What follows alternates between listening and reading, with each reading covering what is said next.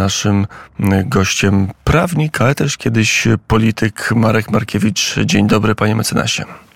Witam Państwa serdecznie, witam Pana, życzę wszystkiego dobrego w nowym roku. Wbrew pozorom może to być dobry rok. Chociaż się takim nie zapowiada.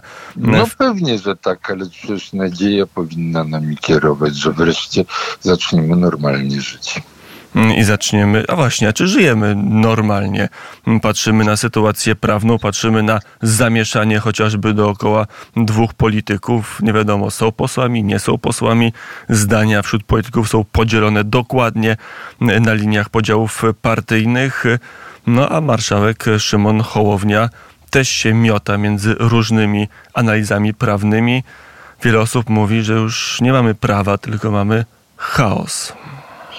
Pan, tyle pytań pan zadał, to ja się odwołam do wieku. Ja dość dokładnie pamiętam dzień, kiedy się rozpoczął stan wojenny, czyli najbardziej nienormalny stan w życiu naszego narodu. E, ale muszę powiedzieć, że ja od paru dni czuję się dokładnie w duchu tamtej, e, tamtego dnia. Tyle, że wtedy to było przygotowane i nie było co dyskutować. Nie mieli racji, ale ktoś to przemyślał. A teraz się czuję tak, jakby stan wojenny po pijanemu wprowadzono. E, I to jest ta różnica. I jeszcze mi się wmawia, że to jest zgodne e, z, mm, z prawem. Nie jest zgodne. Ale to nie ale jest to może najistotniejsze. Bardzo mocne słowa. To zanim zacznę to rozplątywać kolejne moje pytania z pierwszej wypowiedzi, to, to niosę się, bo wiele osób mówi, nawet Jarosław Kaczyński na antenie Radia Wnet powiedział, no to jest łamanie prawa, ale jeszcze nie porównujmy do stanu wojennego, to jeszcze nie są te czasy, nie ma wojsk, nie ma czołgów na ulicach i nie ma więźniów politycznych, przynajmniej na razie. Wie pan, to jest tak, jeżeli się porównuje sytuację poprzez obecność wojska na ulicy, to oczywiście, że tak. Ale ja mówię o porównaniu polegającym na odejściu od pewnej normalności. I tutaj Przypominam, że stan wojenny wprowadzono, ale dekret o stanie wojennym opublikowano pięć dni później. I to była ta nienormalność, kiedy panowie y, hulali sobie jak chcieli, y, a z prawem to nie miało nic wspólnego i trzeba było wielu lat, aż Trybunał Konstytucyjny uznał stan wojenny za nielegalny po prostu. I, I teraz mamy podobnie, mamy prawny ja teraz... stan wojenny w Polsce, w tym sensie, że podobny no poziom pana, szanowania jest... prawa? No jeżeli jest tak, że znam ustawę na pamięć o radiofonii i telewizji e, i nagle minister kultury, który, proszę, nie, ktoś to nazwał, że to jest obraza, ale to nie jest obraza, to jest rzeczywistość, który jest pułkownikiem wywiadu powołanym ze wszystkich kandydatów w Polsce nie było innego kandydata na ministra kultury, kraju, który ma tysiąc lat kultury, no to ja już to traktuję jako nienormalne. Ale jeżeli on jest po to, żeby rozgonić telewizję i robi to dokładnie wbrew prawu. Dokładnie. E, prawo mu nie pozwala jako przedstawicielowi Skarbu Państwa podejmować decyzji w sprawie spółek, tym bardziej motywowanych oceną programu. Ale no jak nie pozwala, jak minister sprawiedliwości Adam Bodnar mówi, że pozwala?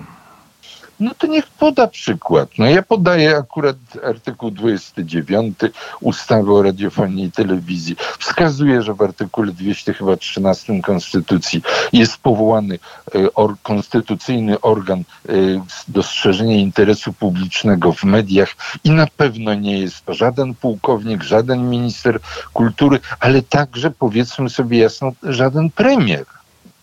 Po to powołano organ konstytucyjny, żeby robił to, co być może trzeba zrobić, ale to jest jego zadanie i tylko dlatego luźna uwaga, takie przypomnienie dawnego czasu. Wspomniał pan o dwójce posłów. Tak, tak, to było jedno ja z tych wielu pytań na się... początek.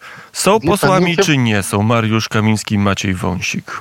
Moim zdaniem w oczywisty sposób nie są. Dzisiaj rano ukazał, yy, nie są odwołani, yy, dlatego że dzisiaj rano ukazał się komunikat yy, Sądu Najwyższego, który wskazał, że sprawa mm, także pana Kamińskiego została przekazana do Izby Spraw Nadzwyczajnych. Tamta Izba wydała komunikat wskazując, że oddaliła, mm, oddaliła uchyliła postanowienie marszałka Sejmu, gdyż nie ma przedmiotu sporu wobec aktu łaski prezydenta. Dodatkowo chciałbym powiedzieć, wytknęła minister, marszałkowi Sejmu, że zechciał wydać postanowienie przed opublikowaniem informacji w rejestrze skazanych o skazaniu prawomocnym y, obydwu posłów. Jest to wskazane w tym komunikacie, czyli pan marszałek też jakby troszkę w wojennym trybie y, zadziałał.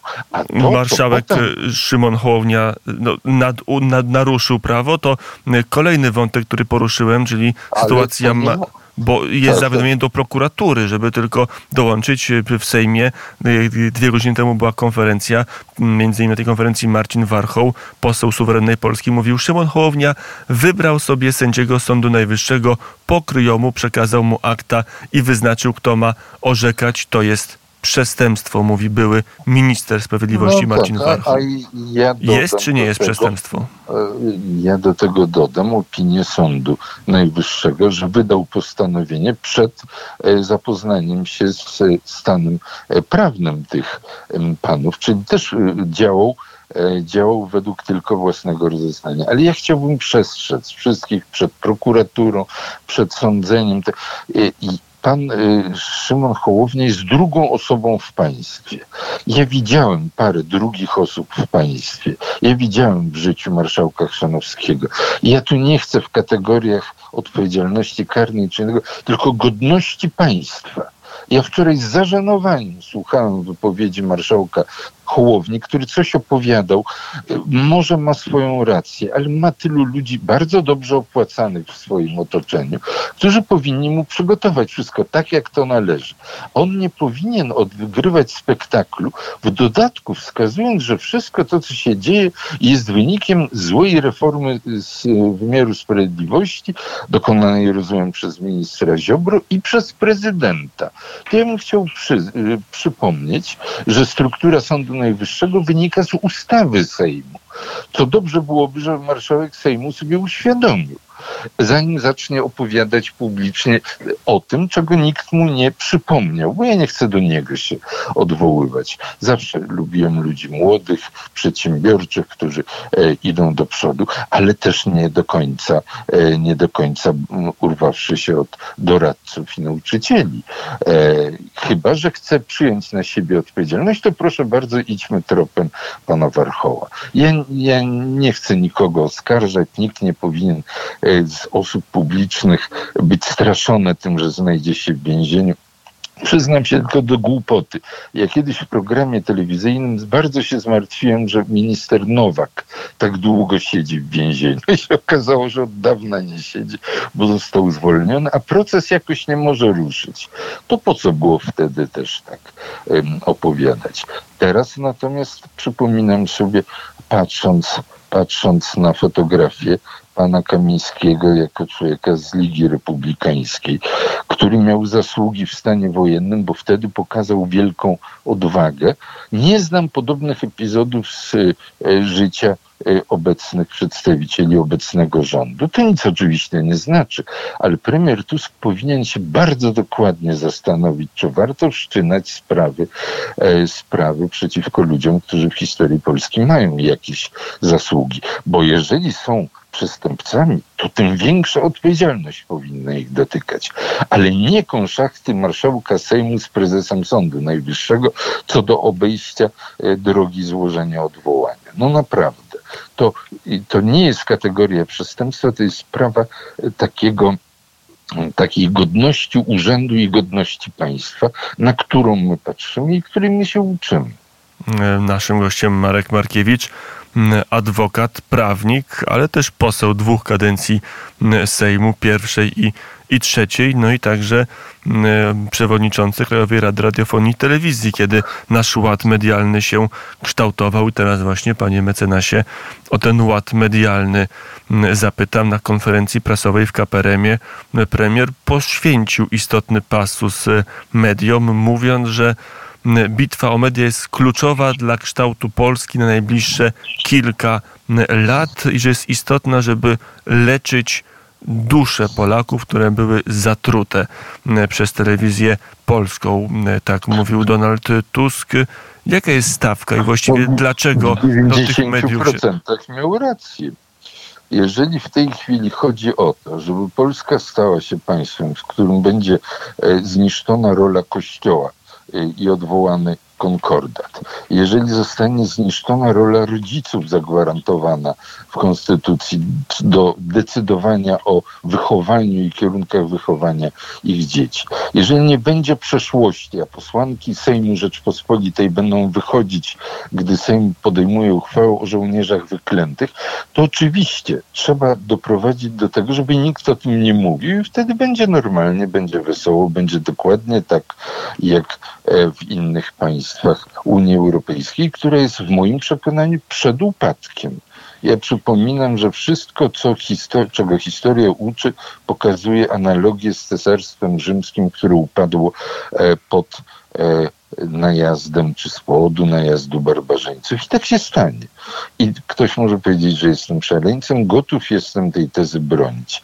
Natomiast oczywistą jest rzeczą, że wszystkie opowieści o suwerenności, niepodległości, o, o tym, że jesteśmy, e, że jesteśmy e, narodem szczególnym, trzeba tępić, bo to burzy poczucie jedności w Unii Europejskiej. Jestem tym zmartwiony, ale trudno, no tak to jest. Mm, panie mecenasie, a, a jeszcze ład medialny, o to dopytam.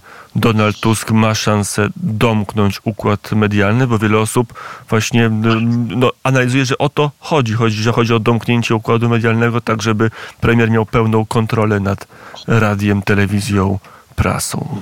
No nie rozumiem słowa domknął. Ja uważam, że rozwalił. I rozwalił to spychaczem i kijem. E, wszystkie gwarancje dla niezależności mediów publicznych, choćby nie wiem, jak ona była do tej pory naruszana, zostały razem z przeszłością zniszczone. Już nikt nie będzie poważnie traktował Krajowej Rady Radiofonii, e, zapisu, że e, premier ma uzgadniać z Krajową Radą Radiofonii plany e, przekształceń na rynku medialnym. To jest są świstki papieru. Już w tej chwili się tego nie odbuduje.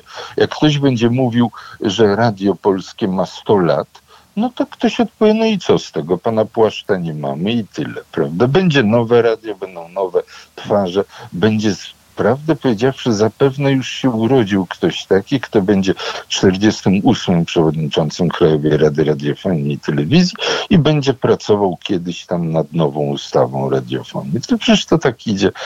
Szczególnie to mówię, przeczytałem przed chwilą, przed chwilą informację, e, że odszedł pan Stefan Olszowski, czyli człowiek, który, e, który był głównym propagandystą ustroju za czasów Jaruzelskiego. Dziennikarze wtedy jego uważali za człowieka, który ma bardzo proste widzenie roli mediów i to widzenie jakby wraca ku mojemu przerażeniu. Mm, I to jest smutna konstatacja naszej rozmowy. Mm, adwokat, kiedyś polityk pierwszej, drugiej kadencji poseł, były przewodniczący Rady mm, Krajowej Rady Radiofonii i Telewizji Marek Markiewicz był naszym gościem. Panie mecenasie, bardzo serdecznie dziękuję za rozmowę.